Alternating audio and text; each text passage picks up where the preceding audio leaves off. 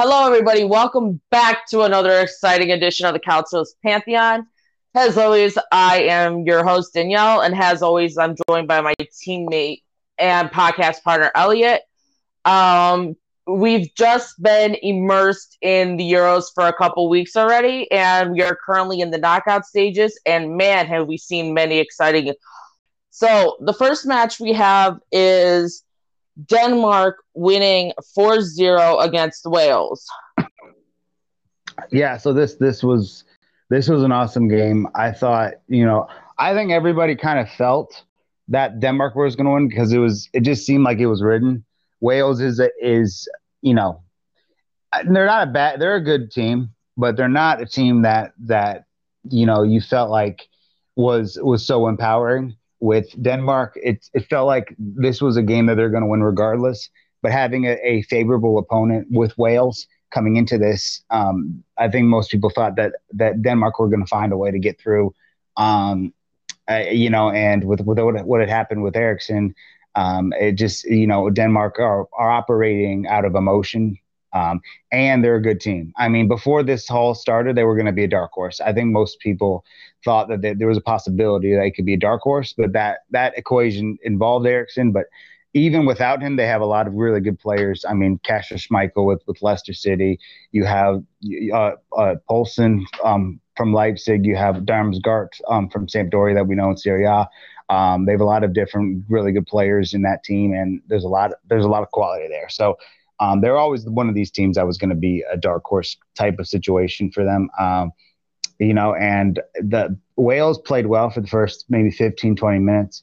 And then it just kind of all came um, crashing down um, with, uh, you know, Poulsen was out. Dolberg has to come in make first start of the of the tournament. Um, coming off probably the one of the worst years that a person could have in 2020 uh, COVID twice, uh, got, got, appendicitis, had a $85,000 watch stolen from him uh, by a teammate. Um, so, I mean, if you talk about the dog shit, shit of years, uh, Dolberg had that. I didn't have a really good season in in in the French league, um, but but you know, it, it just like when it just it just was written, and you know, Dolberg made a name for himself where at Ajax. Where were they playing? Amsterdam Stadium. So it was just like back in his old stadium.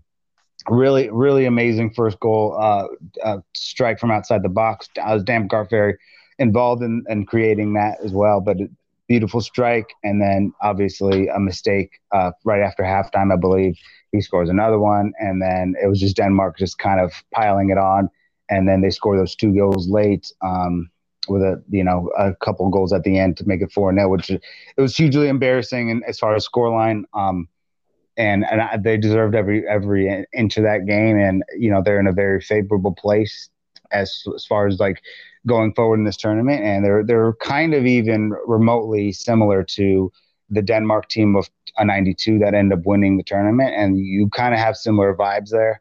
Um, but it was a really really controlled and dominated performance. Um, that you know they they have to feel good about where they are right now, and they're they're in a very confident move, especially going into a quarterfinal that will be will be tough again. But after battling through what they have already, having to win that last game against Russia by multiple goals and and sort of doing what they did, and then getting to the round of 16, beating Wales, um, they they got that fight in them, and, and it was a really good performance.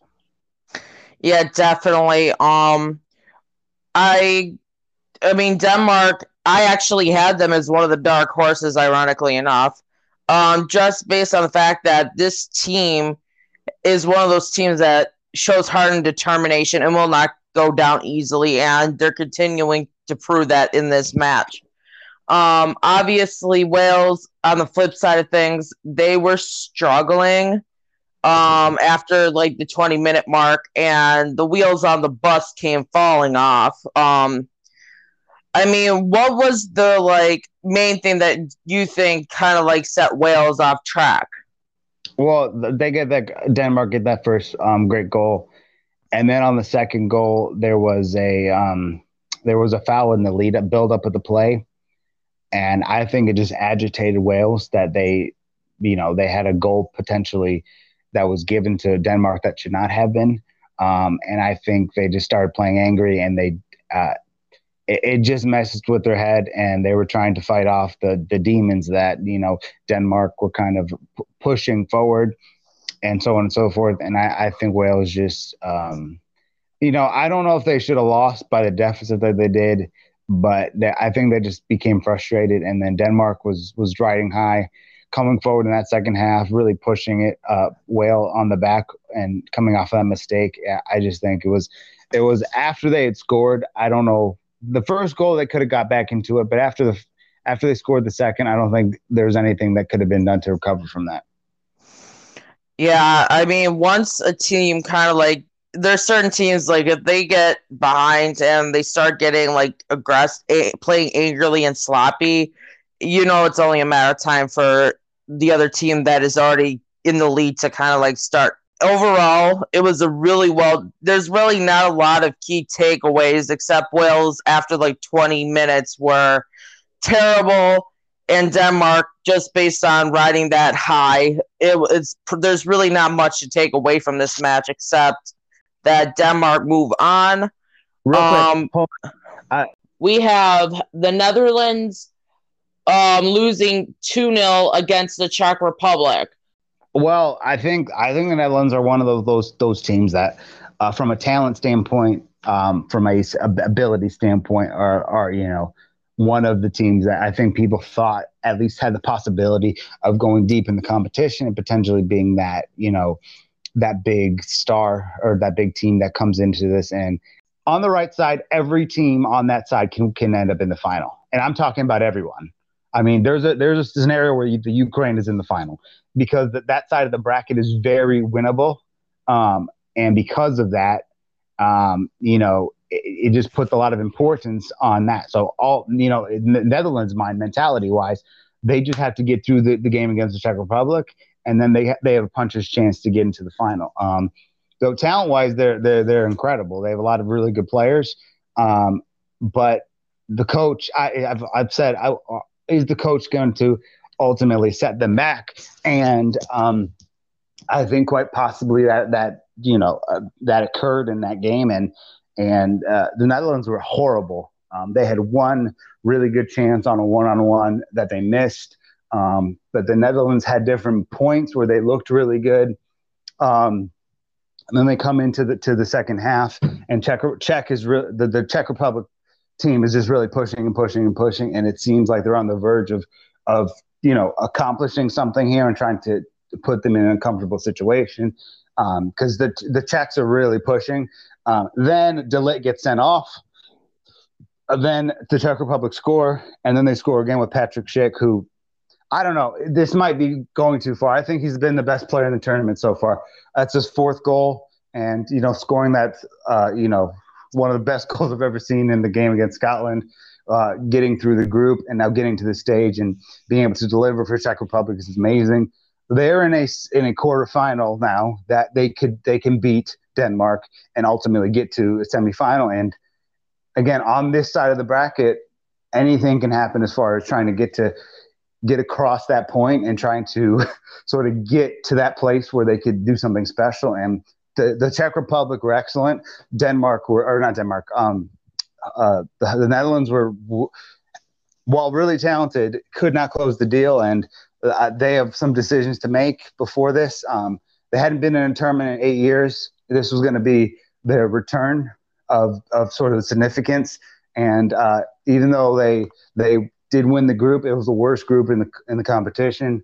And then you go into this game, and and um, the Czech Republic just found a way. You know, I think the red card did influence what could have happened going forward. But the Czech Republic were the best team in this game from start to finish. Yeah, definitely.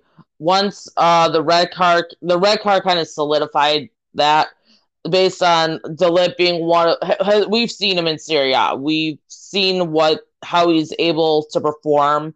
Um, but once you take a prolific defender off, it kind of like opens up that gap in the defense, which allowed the Czech Republic to find those tight spaces even better. Right. And so they and so they were able to capitalize twice on some of those errors. So it just shows that on that one side of the bracket that it is clearly wide open on who could end up in this final. And I'm excited to kind of see how the matchup between Czech Republic and um, Denmark will go if they do end up getting put together, which is more than likely. They, no, they are put together already. Yeah, um, so it's going to be. Yeah, go ahead. I mean, this is going to be one of those good matches to watch. So I'm excited to see what happens in that one. And what we- from if, just real quick, I think I, I think we need to spend more time on this. Um, from from from the Netherlands side of things, um, we know how talented they are. What do you think they where where do they think go from they go from here? Because they have to spend, you know, the World Cup is a year away now. They have they're going to be right back into the fold. What do they do? What are they? What should the the, the, the, the you know the idea go for for the Netherlands trying to avoid um, this happen because they proved to be frauds based on how they got knocked out.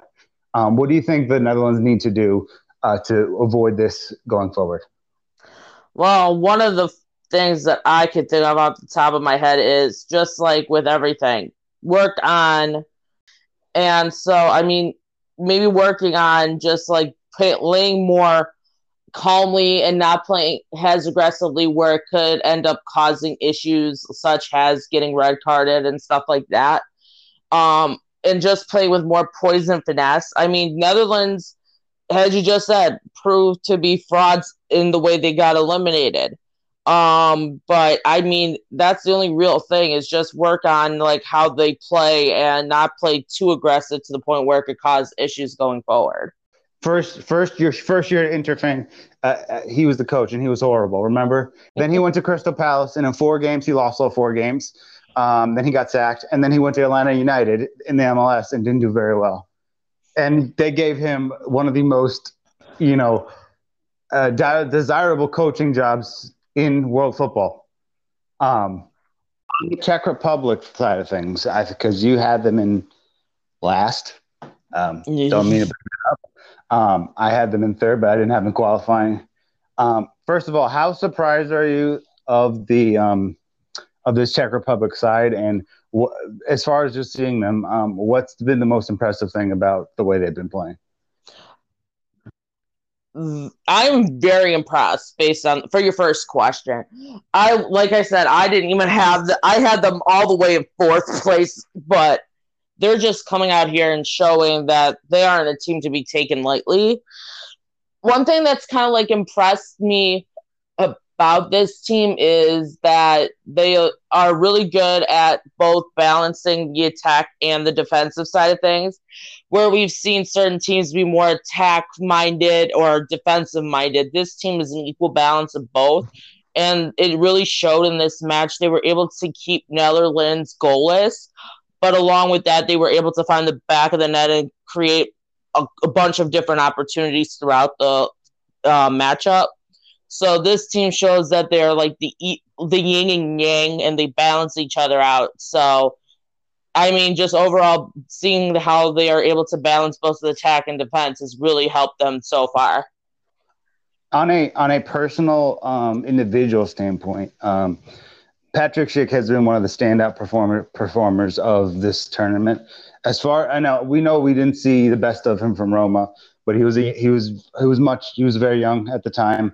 Um, we saw him in the Bundesliga this season. I thought he had a good, very productive, but hasn't really, uh, you know, kind of tapped into what we know he's capable of. Just from just from from a mutual point of view, looking at this as a as a watcher of this tournament, um, what what what as far as what you've seen from Patrick Schick, what's what's been um, the most uh, I guess special thing about uh, what what the way he's playing right now for you? I just think it's more so the way that he's able to like read the game better now. Because obviously he was young when he was at Roma, and I mean, he, even though he's improved in Germany, he hasn't been really there yet. But I think this is just a starting point for him. Like he's starting to finally get into the rhythm of what he needs to do and knows what he needs to do and when he needs to do it. So I think I think it was just the reason why he struggled so much at Roma and finally has just started to show some life is that he just needed to find who he was as a player and like really learn the role that was expected of him. And I think that's kind of starting to show like in this tournament. Could you could you see him um, platforming from a you know, I, I you know there's a lot of people who can say he's uh, certainly in the conversation for the Golden Ball as far as the best player in the tournament. Um, could you see him platforming off this going into Bayer Leverkusen next season and becoming a 15, 20 goal scorer in the Bundesliga? Or do you think it's going to take a little lo- longer? What, what, do you see? What do you see happening from him coming off of this?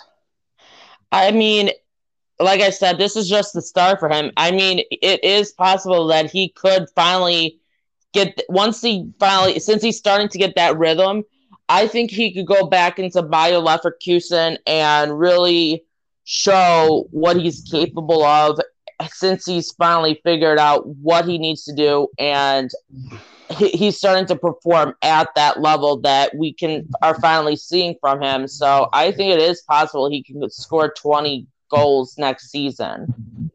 Yeah the one thing i really like about and first of all um, how go, how good was that goal against scotland i mean the, the first one was fantastic but the one from midfield uh, it was very well executed. That strike from the middle of the field was top notch. And so I'm like, wow, this is Patrick Schick. The Patrick Schick that was at Roma? No, you're kidding me. So I'm like, what? Where did this guy come from? So it's nice to finally see him improving, not just on the um, club level, but on the international level as well. Yeah, um, you know, he's he's been a touted down for the Czech Republic for a long time.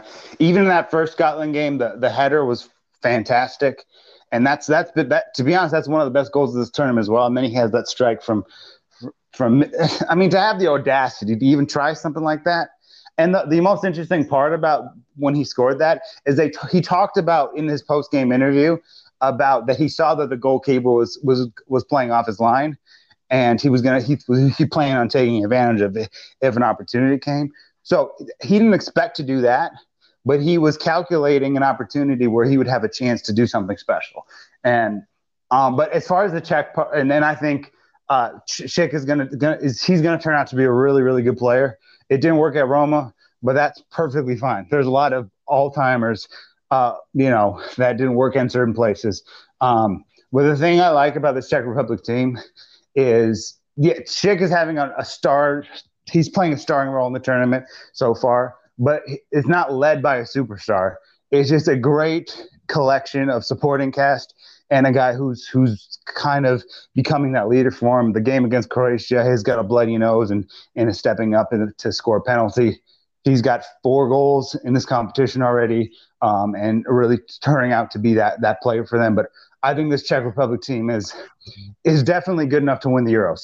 I'm not saying that's going to happen for them, but as far as capabilities, considering what we've seen from them so far, um, they look fantastic. Yeah, definitely. So, and speaking of the Czech Republic, but from Denmark's point of view, what do you see? What's what's their niche in this game? How do they how do they take advantage of a team that's played so well together from the start of the tournament. For, for you, what's the Denmark's sort of approach in, in this sort of situation? And remember, Yussuf Poulsen will be back um, for the next game. Right. So for Denmark, they're just going to have, like we've seen, their attack is top notch. They in this match, it'll be pivotal that they keep up that like attacking mindset and really find those tight spaces when possible unless the goal is obviously wide open, which you've seen in some of the goals that have been shown recently. But I mean, it just keeping up with that momentum on the attack, along with maintaining their defensive hold on that side of the spectrum, just making sure that they're working the, the defense and the attack both work in tandem with one another so that way the everything works cohesively and they're able to like attack the goal, but also keep the ball as much as far away from the Czech Republic as possible, and really not allow them to get any breathing room. Because some of the and also Denmark needs to continue what they normally do best, controlling the ball in the opposition's half, and really just can keep it there and just attack the goal as frequently as possible. Um, I mean, Dolberg and Kasper is going to be a, a, one of those stars to keep an eye out on in this. Do you think? Do you, okay, so so theoretical here, with Poulsen coming back, do you think he starts again, or do you think um, they they go back to what they like? How would you do it? Would you play with Poulsen or Dolberg? Because I think one of them is probably going to be a sub, um, because not those are two, you know, just they're just two strikers. You can't really play them um, behind one another. So would you would you give it to Dolberg in the, with the hot hand, or but but remember, Poulsen had had scored has was the, the Denmark's leading scorer before the before the game against Wales. So between those two, what do you feel is the best course of action going into a, a game a game against a tough, um, strong uh, Czech side? I think I would play Poulsen in the role of striker just because Dolberg has just recently played in this match, and obviously he'll need a little bit more rest going if they continue to make that push, so that way they can keep the fresh legs. So Poulsen would definitely be the better option since he's fresh and he's coming back. So I think I would play him in the striker position and use Dolberg as a sub. But um, overall, that's pretty much the case for um, Denmark. Question, real quick how much do you think emotional energy is going to be um, important to Denmark continuing to, to play well? You- I mean, I think it's still going to be a part of it, but not as the to the extent that we've seen. But it will still be there because obviously we, we all know who they're playing for and stuff, and that's never going to leave their minds. So, uh, but the main part is for them now will probably be just focusing on each match as it comes and just figuring out where the Czech Republic Czech Republic's weaknesses are and learn and exploit them to the best of their abilities. Right. Uh, one one last. Actually, I'm going to save that. So for me, look, I think Denmark's it's an amazing story, and I think there's a possibility that they could win the Euros. And I'm not joking about that because it's very very similar to, to 92. No one thought they had a chance. Um, but a lot of some people thought they were going to be a dark horse, but I don't think a lot of people thought they were going to be putting themselves in position to make a semifinal. Um, and, and I think we should just appreciate the fact that the, either the Czech Republic or Denmark are going to be in the semifinal. And I think that's amazing. Those are two underdog stories that we're expected to be there. Um, I think Denmark's uh, supporting cast is really good. I think they have a lot of important pieces in that team. Um, but the difference between Denmark and um, and the Czechs is because Denmark has an incredibly well put together squad, but doesn't necessarily have a superstar performance. And I don't think either one of these teams need it. Um, but I think for the Czechs, Patrick Schick, it may not be a quote unquote a superstar, but in this tournament he has been. And the the beauty with the way the Czechs play football is they know their identity and they stick with it. And they know that Patrick Schick's their guy up top. He's the guy that's going to bring it for them. But they don't put so much pressure on him. Like they don't look at him as like an Mbappe or Ronaldo, how he, the, he needs to be the one to to sort of put it together. Ultimately, I think Patrick Schick will be the one to to answer the bell for the Czechs, but they don't need him to be Superman. He is their star. And even though the supporting cast of Denmark is probably a little better, I think the way the Czechs play together with you know the you know the, the midfield that's really compact. They have tough defenders, and you know there's there's a lot of toughness with this Czech team, and I think they're just going to continue to drive it upwards. So if if you're asking me, I think the Czechs have a slight advantage just because they're going to have to answer for Patrick Schick, and I think the problem for Denmark is going to be because you bring up you you know Denmark wants to have the the ball a lot um, and that's that's 100% from Denmark's point of view. That's that's the way they've attacked most of these games. The problem is the Czechs want Denmark to have the ball because the way they've won their games and the way they've played their really good performances is when the other team had most possession. They know how to handle that sort of attention in the box and they know how to turn on it because if you look at a lot of goals they scored, it, it co- kind of transitions from going to the back line all the way and then counterattacking play, um, in, you know, crosses in the box, things like that.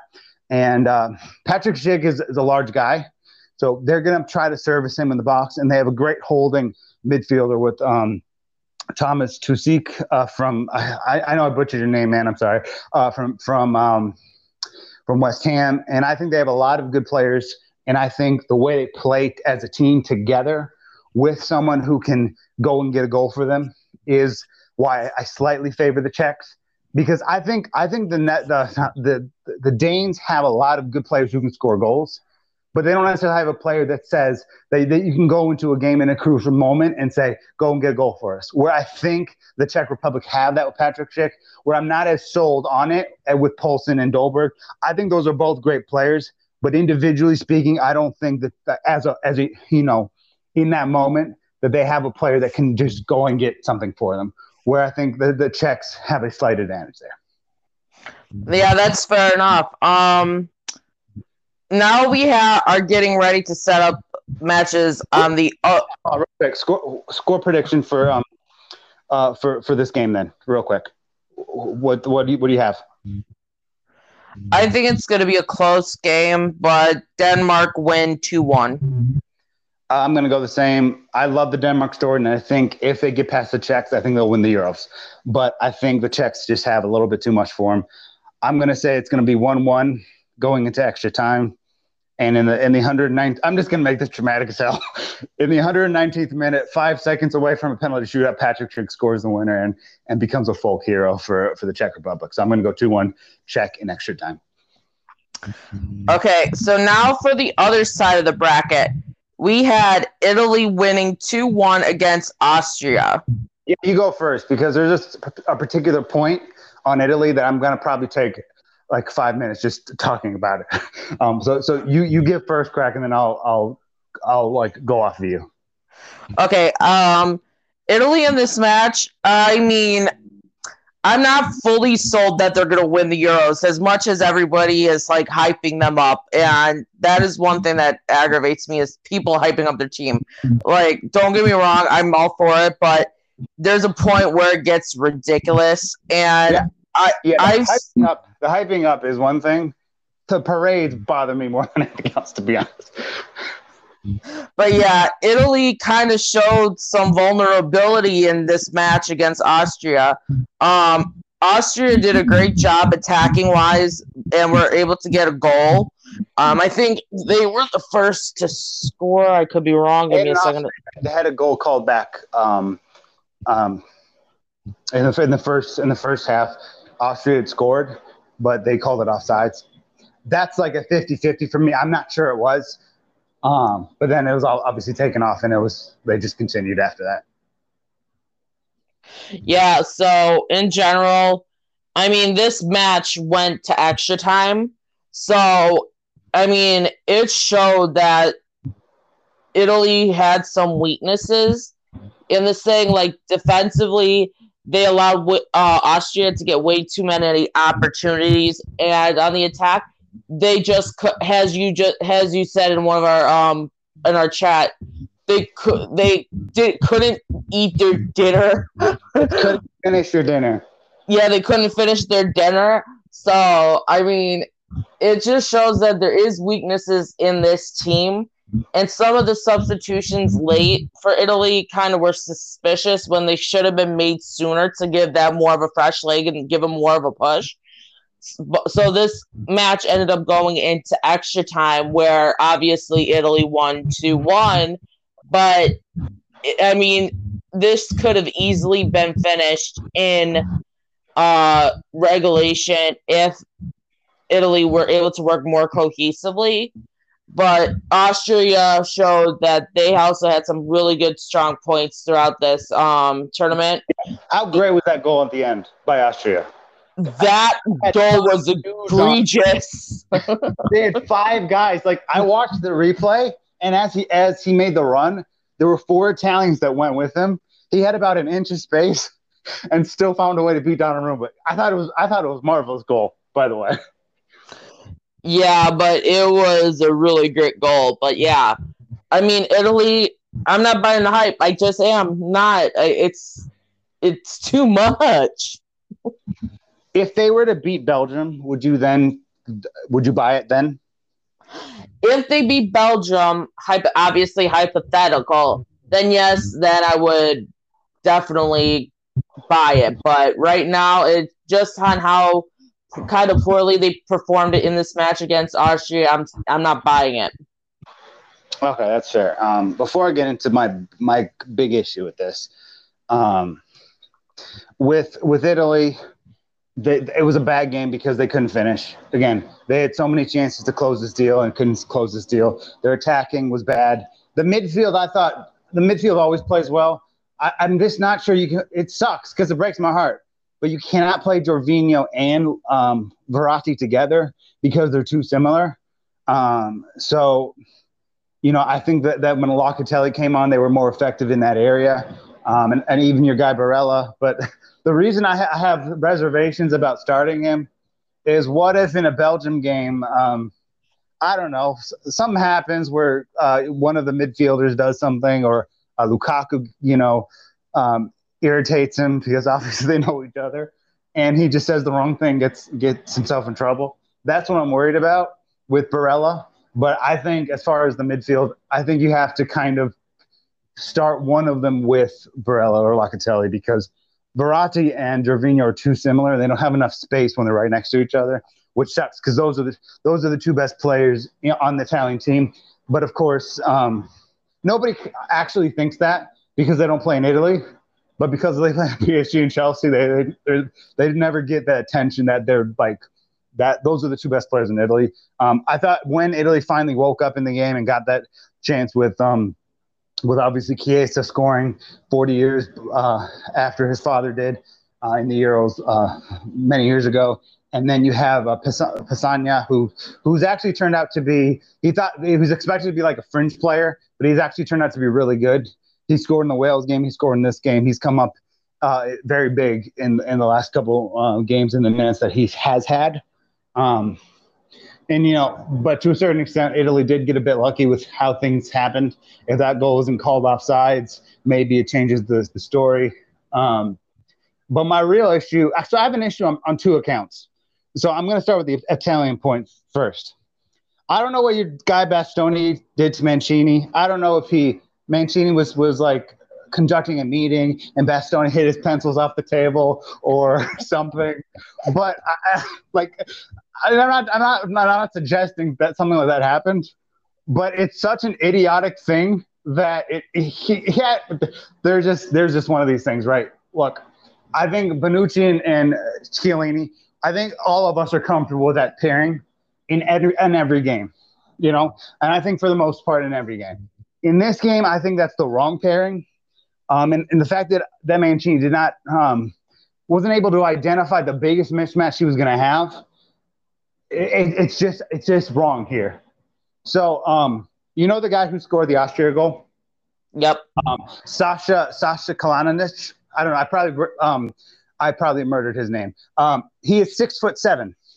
That means it is very difficult to control him in the air right? And I, and I think everybody knew that going in. When you got a guy of that size coming in those areas, it's going to be difficult. Even more so, he plays for Stuttgart in the Bundesliga. He's an animal. A lot of a lot of teams in Italy are actually really interested in him.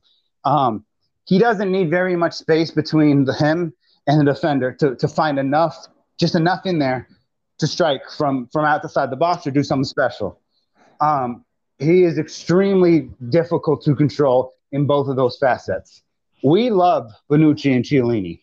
They're old and slow, okay? And that's just it. And uh, Serbi had a great game. He was the man of the match for Italy, potentially, other than Spinazzola, who's been an absolute beast um, for you know for Italy this whole tournament. And dude, just chill out a little bit. I don't want fucking Real Madrid coming up uh, and PSG and all these awesome teams starting to, to, to think, oh, we, we should buy him and let's let's give Roma 70 million. I would rather, you know, so just chill. Let, let's just stay under the radar. I don't want people to know how good you are. Um, but the biggest issue here is Kalas, uh, the guy from Stuttgart, the, the one player that could have stopped him from the situation is Bastoni because Bastoni's quick, he's agile, he's athletic, and he can close down space, as you know, with Inter and, and how he's done against a lot of the big players that come to the San Siro to try to mess about, right? So mm-hmm. you look at mm-hmm. part of it. so this this big guy from uh, from Austria, the Austrian tank, he came into the game in the 97th minute, and is like so. My thing is Austria, what are you doing? He's six foot seven. They're playing two slow center backs. Play him from the beginning. Uh, but the, the, the thing about that is, if he had started from the very beginning, he may have scored goals. He may have knocked Italy out. Mancini got so lucky. And when he entered the game, Bastoni was not like if it was me, if the second he enters, so if you don't start him, that's fine because he wasn't playing yet.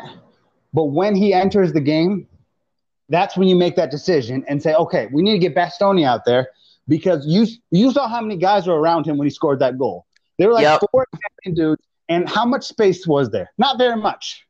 And it didn't fucking matter. It did not matter. So I think, in a sense, Mancini, I've lost faith because he couldn't make the most obvious tactical decision that there is. Now, you in in bigger games, you're going to have to find a little little decision tactical switches that no one sees coming. And I don't have faith that he can do that because he didn't see the obvious one see coming. But obviously, Italy basically escaped death in this one. But the, I, I'm just really concerned now because Bastoni was the perfect mismatch for him, and he comes on and scores um, late and didn't matter. But but it's just it just because there's a certain level of concern now because of because of his inability to see that. Because Bastoni and I don't you know Inter can go to rat shit, but he was the absolute perfect player to bring on when you see the six foot seven monster coming on. If if you know if, if that if if Sasha, I'm just gonna call him Sasha. If Sasha gets power, more power in his leg, he's gonna be un. It's gonna be untraceable. You can't. It'll be really difficult to try to defend him and Bastoni was the perfect guy to match up. And and even though they won the game, good Italy. I'm glad they won, but they literally could have that could have lost them. The um, that could have led to elimination, and that's what scares me about this Italy team going forward. Yeah, I was sitting there when the lineups were coming out. I'm like, where the hell is Bastoni? Like, what are you doing, Mancini? And I am like, it. I get it initially because he because the, the big the monster from Austria wasn't in the lineup, but when he enters it's like, okay, Bastoni, get in there. That's my thing. Because if he's not there, then you don't have a big problem. But the, the second he enters the game, you have to make that choice. You have to make that that switch. You know what I mean? Yeah, exactly. But overall, I mean, like I said, when just based on the performance of Italy throughout the whole match, I was like looking, I'm like, yeah, I'm not buying it yet. And yeah. if they beat if they beat Belgium, then that's a different story. But just based on what I've seen, I'm like, nope. Yeah, it was eh. good in a sense, a little bit because they won an ugly game, and that's important. And that was probably the best for them. But it, it was not an encouraging performance. And I don't, you you qualify, but I, I don't think we should go over the top and start uh, celebrating as if we won the Euros for the. How many times have we won the Euros since the, the tournament started? So that's see the three wins in the group and then, uh, so this is the fourth Euro championship that they have won before the, the tournament has, has ended. I just, I just find I have so many issues with celebrating something. Like this is in Macedonia. We're not fucking Macedonia. We're, we're Italy. We want to win the trophy at the end. We're not celebrating just because we won a game. And I think we need to. The, I'm glad the team has the right mentality because the fans definitely don't. And I love the fans and I love the passion, but we should not be celebrating as if we won the tournament after winning one game. You know what I mean? So it's we just need to chill a little bit. Now, in speaking of Belgium, they won 1-0 against Portugal. Yeah, that was the worst game I've seen in a long time. It was fucking dog shit. I it was hard. It was it was such a uh, it was a horrible game. Um, but I guess we can talk about it. uh, so literally, it was so bad that after Belgium got the goal, and I knew that they were based on the defense of Belgium that it was going to hold up. Like I, I took a nap. I mean, this is. I was like, this is over. Um, so it was a whole. It was like it was so funny. This was supposed to be the, the great game. This was supposed to be the four three victory for Belgium or Portugal, but it wasn't. It was just Belgium. Belgium getting that great strike. Um, Hazard's uh, uh, little brother getting that another really good goal. He's been really good for them um, flying under the radar a little bit. Um, and, you know, and then that was it. And that's all they needed.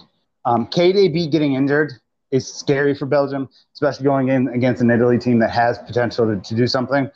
Um, so I think for for you know for that it's it's just different. But you know it, it's another one. It's one of those ugly games that Belgium won and they should feel good about it. And this is the thing with with Belgium, they need to they this is their last chance to win with um with Port with sorry with this team because they're getting old. If the golden generation want to get anything, it's it's this. It's right here, right now.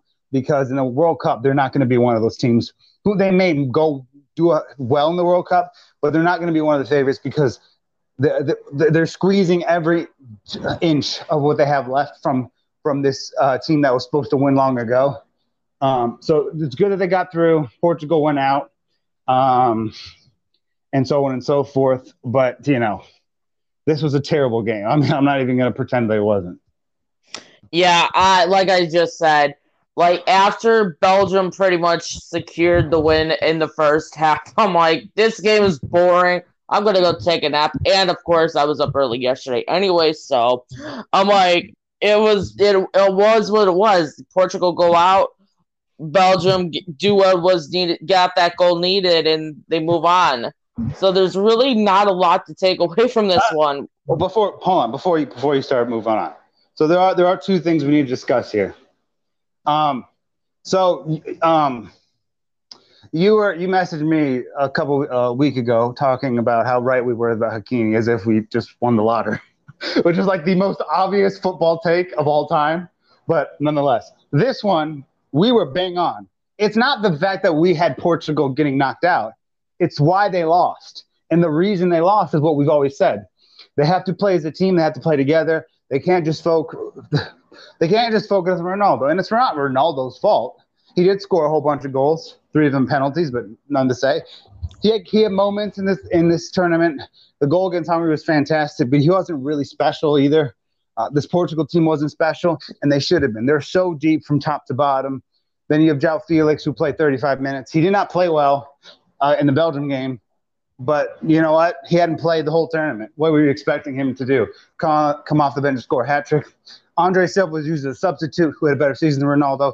They just, they just, they did this so wrong, and they should have won the Euros, but they didn't because of the exact reason we are all afraid of. We all picked them when we did our first draft of predicting this tournament, and all of us, uh, Ryan, myself, you, James, all of us abandoned Portugal the second the tournament kicked off because we were afraid that they were going to play like the, the way they did. Yeah, I was telling people in a group chat like yesterday before I went passed out, obviously, mm-hmm. but we were they were saying they were saying, "Oh, come on, Portugal." I'm like, guys, it's not going to work. They're not playing as a cohesive team. They're focusing on Ronaldo, which is the main problem. And until they if they had decided to go with the approach of working together as a team, it was just gonna be a disaster from the get go. And so we were proven right, and they're like, "Oh yeah, you're right. That's true." I'm like, "We." It's like we hit this bang on the head. They were terrible against Hungary. They're horrible against um, um, Germany, and they had a against France. They were very good. They were very good against France. Um, but I mean, it's not. I mean, it was just it was just a whole mess. Silva should have gotten way more minutes. Um, and I, Jota played well this this um, in the in the tournament, but not not not yesterday. Uh, there's a lot of other things that contributed to all that, and then you come into the situation and João Felix not getting that many minutes after having a great season, and then and I, I don't want to I don't make this a big rant thing, but Roy Keane just needs to shut his trap. Um, saying that that João Felix is an imposter because he saw him for 35 minutes. Listen, man, I know what you do for a living. I know that you work with the Premier League and and that's the league you're really talking about. You did you do not watch La Liga. So how are you gonna call someone an imposter that you've seen for 35 minutes? It, it's just ridiculous, and I think I think it's just it's just dumb. Uh, Felix should have gotten more more minutes. He's a great player in a defensive system. And despite not having 30 goals, you can't judge him by goals the way you do Haaland and Mbappe. Different kind of player. Um, and he was phenomenal in the uh, in the uh, in La Liga, helped them win a title. So I, I think that is blown out of proportion. But Portugal just were a disaster from pretty much the first game against Hungary. Yeah, agreed. So now that we already have that part, this matchup set up, Belgium versus Italy. Yeah, I think. Wait, go ahead. You go first. I'll take the side of Belgium. Oh man! All right, go ahead. I actually had that plan because I know how much about you don't like Italy right now, Mancini. So, I, I, I mean, in this match, it'll come down to if uh, Belgium can convert the chances that are given to them. Uh, also, you're gonna have to continue to work as a cohesive unit. They have to continue to work as a cohesive unit going forward. Um, if they have any hopes of doing this, obviously will depend on who they start in the midfield because it, like I said, Luke, as you said, Lukaku and Barella know each other, so Lukaku will know what to say to get Barella wound up, and which could cause him to like slip up. Right. So I, I actually, I, just one thing real quick on that. I actually think Lukaku isn't going to be the one to do it, but he'll tell one of his teammates to do it to get under his skin because Lukaku just doesn't seem the type of guy who's going to say something nasty to a teammate at, at a Euros. I think he'll tell, "Hey, look, I know, I know you got a, I know you're you you got a little hot streak, and so does Barella. Go mess with that, see what happens." yeah. yeah, that would actually be that would be something Lukaku would do. I could totally see that happening right now. But yeah, I mean, since Lukaku knows about how Bastoni and Barella play, along with a bunch of other players on Italy, just based on obviously being in Serie A, and a bunch of those players are also on Serie A, like Immobile, Insigne, etc. Um, it'll be just exploiting those factors that he's seen throughout the season. Um, but if they're able to, he's able to exploit those weaknesses from those players. Belgium should have no issues going forward. All right. So uh, a full disclosure, I'm I'm totally out on Mancini, and I do think Belgium are going to win this game, but there is there is a pathway for Italy to, to, to knock them out, and it's it's not it's not necessarily a complicated one. I just don't believe in Mancini's adjustments. So let's let's throw Mancini out of the equation for a second. Let's just look at these teams as itself. Um, the fact of the matter is, KDB may be back for the for the for the quarterfinal. He's not going to be at 100, percent and he's he's kind of the the kingpin of that Belgian midfield, and he's he's been so important to this tournament, um, and, and so on and so forth. And so without him, Italy does have an advantage to sort of kind of mess with what's happening here. You look at the back line, you're going to have Bonucci and Chiellini. Um, Mbappe, I uh, sorry, not Lukaku did score against Juve this year, um, I think once. Um, but there was a game. There was a game early this year where where he was totally uh, manipulated by those two. And previous year, he was manip- manip- manipulated by those two again. So you look at all of this, they know. Look, so you're saying Lukaku knows these guys, so they should have he should have a chance to sort of go in and take advantage of that. But equally, those guys know Lukaku as well, and they they see him twice a year. They know what, and dealing with Lukaku has nothing to do. You can't really agitate him very easily. He's going to play his game, but they can collectively, as a unit, deal with Lukaku. Um, again, you heard me banging on about Bastoni not starting. He should not start this game because his skill set is not is not accustomed to dealing with someone like Lukaku. It has to be the, the old and slow. You can say what you want. Bonucci and Chiellini will have a plan for Lukaku. They'll try to make him uncomfortable. If you make Lukaku uncomfortable, it'll be easier for them to sort of dictate what goes on. And then with the midfield, whether it's whether whether it's Barella, whether it's Locatelli, whether it's Jorginho, Verratti, whatever mix they'll have is going to be it's going to be it's going to be superb because their midfield options are ridiculous. And if, if Italy can just convert on target shots in this game, I think there's a way for them to go and go and win this. Um, but so I think there's there's a strong argument for Italy. I'm not asking. I'm not acting like uh, Italy don't have a chance. I think they have a strong chance, but it, uh, there there's certain things that need to sort of occur for both sides for this to, and it's it's actually really impossible to kind of predict who's going to win what. Um, but it is uh, Italy has ways that that they could take advantage of Belgium. Yeah, I definitely agree. So, like, what's your score prediction going into this one? I'm going to say it's going to be a 2 1 game. Um, and at the moment, I'm going to say Belgium because I'm still going to pick Belgium, but I think it's going to be a 2 1 game. But there's, it could really go either way. Yeah, I kind of am in that boat as well. It could go either way, but I do have also Belgium winning as well. But if if KDB plays if is is at full fitness, then I, I think it's an easier it's an easier game. So if KDB is able to be healthy in the midfield, um, and he's his injury's not bad, then I think Belgium could win this like 2-0, 3-1, something like that. But but with him out, it makes this game much more interesting. Agreed. So now we are going into the matches that occurred today. We had Spain winning 5 3 against Croatia in extra time. this game was incredible. This was like the, the, the, two games today were, were just insane.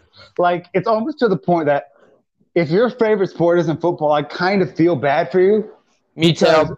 Sport isn't even, your sport isn't even in the same stratosphere as ours. And I'm not trying to, to, to, to you know make people upset. Not like other sports too, but but just based on the two games that we saw today, I'm sorry, you can't tell me that, that football's not the greatest sport in the world. And there's numbers and data to back up everything I just said there. Um, this was crazy because because um, Spain Spain really played like they they they played as perfect as one can play in that in that 90 minutes against Croatia. Um, and and they started it so badly. The back pass um, to the to the goalkeeper mistimes it and just goes back at his own net. And it's such a horrible way to start. But then Spain comes back, hits a few times. Kovacic comes close for, for Croatia, and then Spain get into the situation.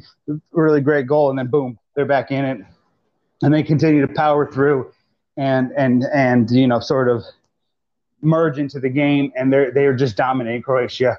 They score once, they score another. It's three one, and then here comes the here comes Luka Modric in Croatia.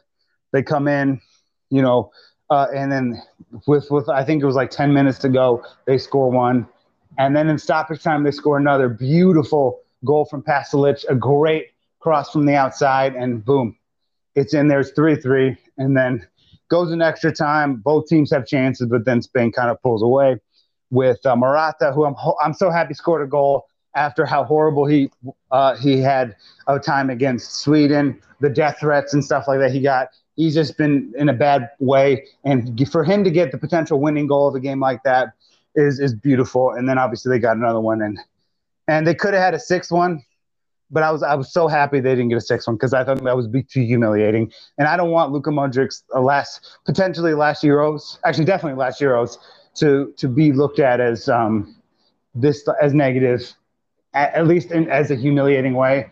Um, but it was it was an outstanding match of football. Spain dominated, but Croatia converted their chances when they had them, and uh, it's just beautiful.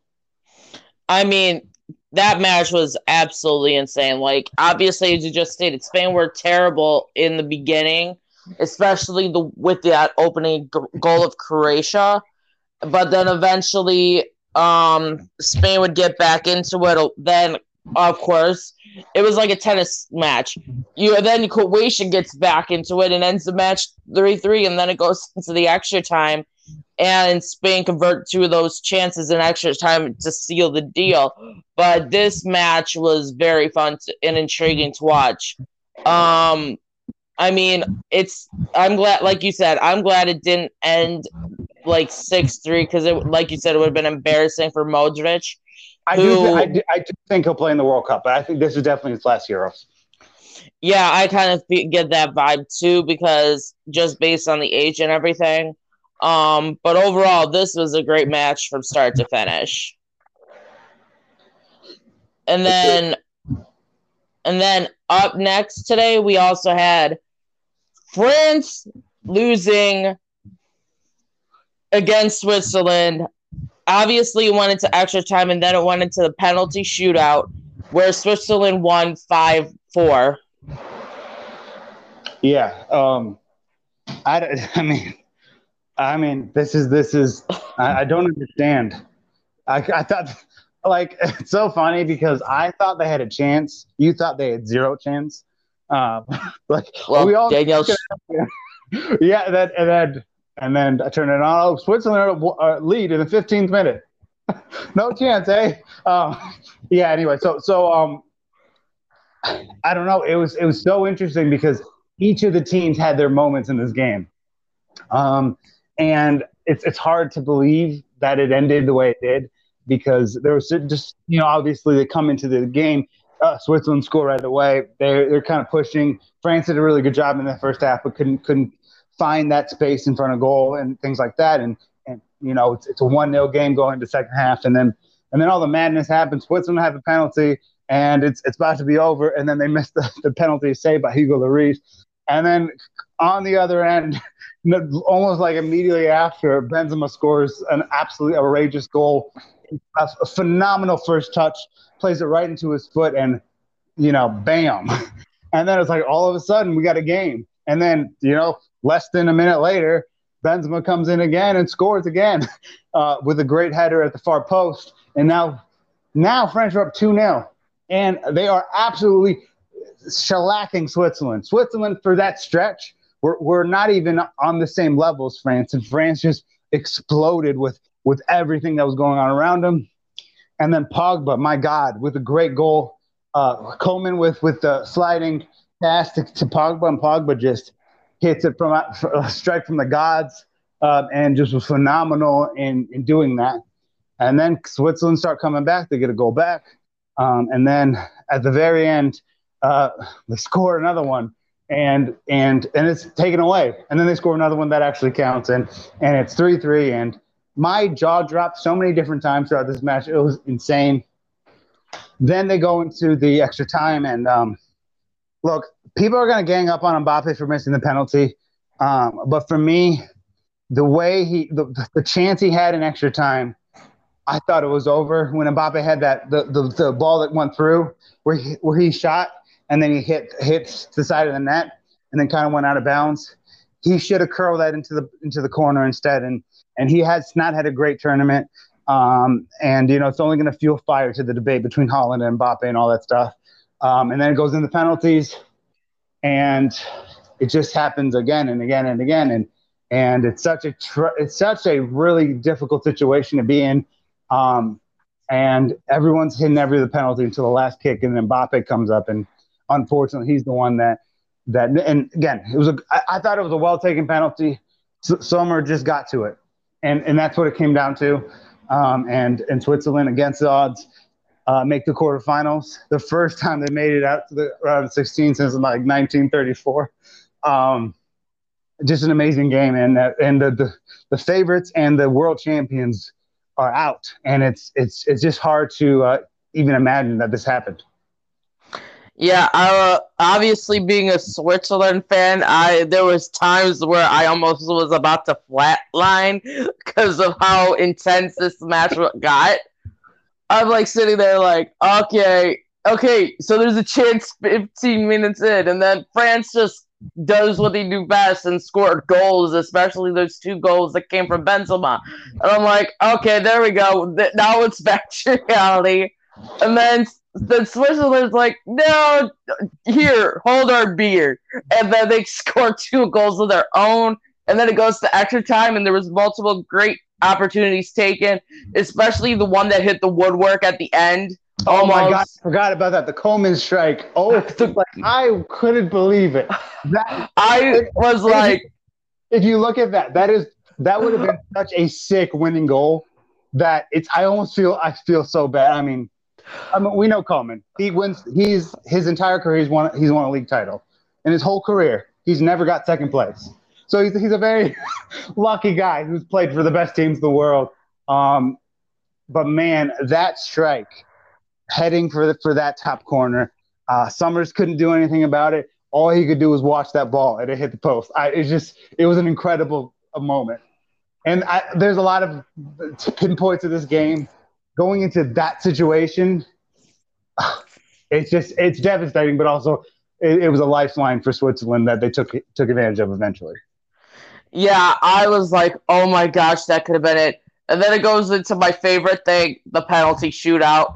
And I'm sitting there also I because I love the adrenaline and the anxiety that it kind of brings a little bit. So I'm sitting there like, come on, guys, come on. And then eventually I'm like, come on, Somers, come on. Save at least one of these things. And then I was like, okay, Mbappe, mm, let's see how this goes. And then he stops his penalty. And I'm like, so there, like, yes. And there was a couple times during this match where I actually screamed out loud. And my dad's like, what the hell's going on? Quiet down over there. I'm like, no. but it was just a great match from start to finish. All right, so so let's let's let's break this down. The Mbappe thing, right? He didn't have a great tournament. Um, couple chances in this game. He should probably should have scored, misses the penalty. Um, I kind of feel bad for him in a way, but how how I don't know how to put this. How much how much should should should people be coming down on him after this tournament? Does it do you think it, it adds any sort of legitimate legitimacy to conversation with with Haaland or uh, or I mean Haaland wasn't at the Euros, but you kind of get what I'm saying. I think it kind of adds a little bit to the debate just based on like him not because we like you just stated earlier when we were starting this conversation of this match that he has not had a great tournament and i mean this is kind of proving that point i mean yes it was one of those like free things where Sommer's was able to save it but overall he just had not, hasn't been performing like we're used to seeing him perform and so this is where I think it kind of goes into Erling Haaland's favor, who continue performs at a more consistent level throughout. So that's just like my take on this whole situation with Mbappe Holland. But then you look at it at the other side of the coin. If, if if Erling Haaland's so great, how come he didn't make the tournament? You know what I mean? So there's a lot of there's a lot of there's a lot of there's a lot of uh, layers to this on both sides of this because um, it's it's like who's the most complete? Who's more complete? Is it Haaland or it's Mbappe? It's Mbappe, obviously. Who's the who's the more dangerous goal scorer? It's obviously Haaland. Who delivers more better on the on the national stage? Um, it's Haaland. Who who has that sort of mentality and and can can change a game in an instant? It's Mbappe. So it, it's like it's like going back and forth between different categories, and it's it's difficult. And I do feel bad for him because he scored in the Germany game and it didn't count. And uh, you know he's still a young kid. He's got a World Cup already, um, and was he thought we were going to add a Euro to it. Um, but uh, I, I, think we should criticize him, and this should not go. This should, if you're if you're going to break Mbappe down, this needs to be a part of that story. Um, and unfortunately, it adds to so what happened in the Champions League final against Bayern. But you know the Barcelona performance kind of exiled that. Um, but it's it's, it's going to come to a point where we need to we need to take it to into account, but we shouldn't destroy him for that because you know it, it's it's it's you know they, they say it's messy all the time.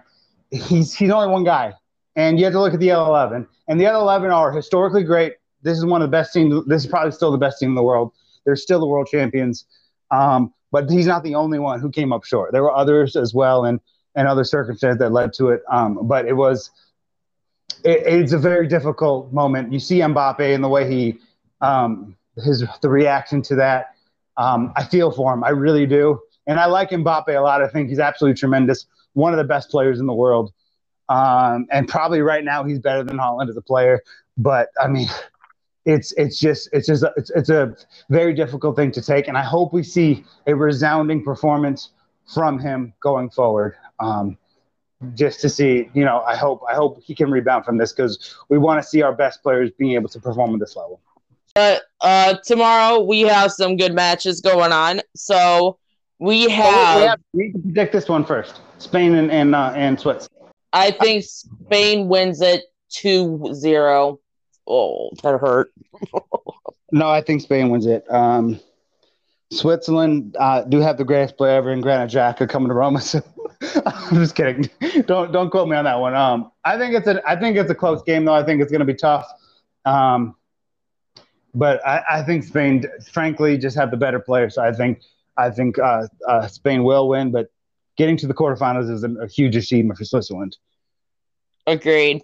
Uh, so tomorrow we have uh, the final matches of the round of the 16 in England versus Germany.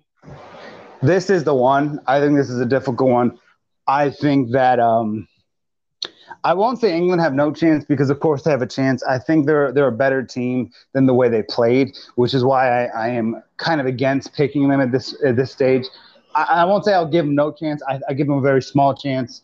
Um, Patrick Schick has um, in the group scored three goals. England scored two. I mean, that's part of it. You know, they haven't been scoring. Uh, Harry Kane's not looked same. Uh, Raheem Sterling's looked good, but mo- the, the majority of everything have, have looked uh, average at best. Um, Phil Foden had that one chance where he hit the bar, and that was it. Then it was game over. So so they did they did go unbeaten. They haven't conceded yet. Um, and all and stuff like that. But uh, I just haven't seen loved what I've seen from them. And um, the biggest issue I have with England is is Jadon Sancho, 114 goal contributions um, from the, the, last three seasons, and then the, a goal the previous year where he played only like 10 games. He has 114 goal involvements in three years. He's played a total of six minutes in the entire tournament when he is the best player other than Harry Kane, or maybe with Harry Kane, whatever you want to say. Um, and I think it's going to be really difficult for them if he plays. England have England have a damn chance if he starts. Can't bring him on at 78th minute. If he starts in the beginning, he knows these guys. He plays against these guys, and and I, th- I just think it's shameful that he hasn't gone onto the field when he's one of the best players in the world and all that, a world class player, all that stuff. Um, Going forward, I think it's going to be tough though from both both sides. Uh, Germany ha- didn't look very impressive during the group. Almost lost to Hungary, uh, beat up Portugal, and then um, lost a close one to France. And um, the thing, the, the, thing for me is, and this is going to be the, the constant. There are players in this team that that that the German team that there are question marks around the attack mostly. Um, with you know with uh, Werner if he plays and, and Havertz and even though he's had moments and, and there's a lot of good components of this team, but uh, so there there's there's reasons to believe both of these teams can win um, tomorrow, but th- again, what is the wild card? Joshua Kimmich.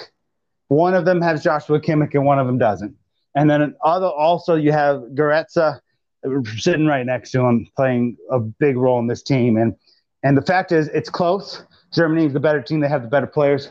So therefore, I think they're going to win this game. But it's it's easier said than done because as much as England are what they are, they have great players in that team, and, and if they can turn it on, it could be it could be something really special. The head-to-head matchups between the two go very significantly into Germany's favor and that rivalry that they have. But you never know. But I, I do feel like the Germans will take care of business.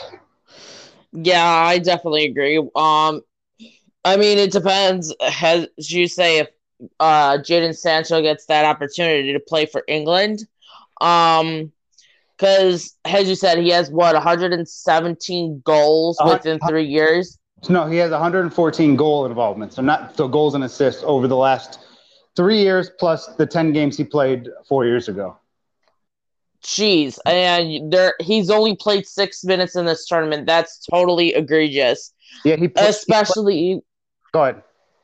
Especially with the way he is able, he's been able to score goals and also provide assists to his teammates.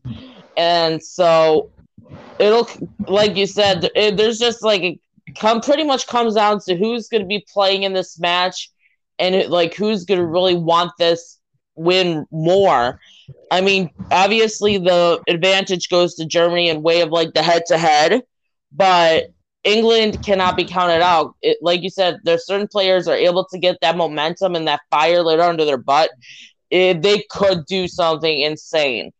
So this match could go either way. So I'm just gonna go with the score prediction of Germany win this one on slim margins, but it's gonna be two one for win for Germany. I'm gonna go even less. I'm gonna go one 0 and I'm gonna say. Um, Thomas Muller will be the recipient. Joshua Kimmich will provide the assist.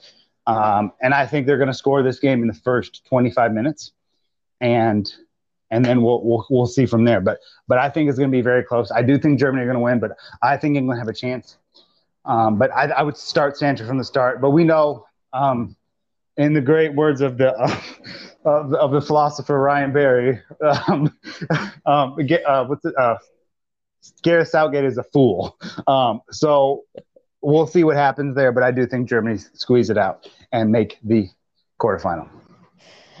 And then the final match in the round of 16, we have Sweden taking on the Ukraine. I love the fact that this is a matchup that one of these two teams are going to make the quarterfinal.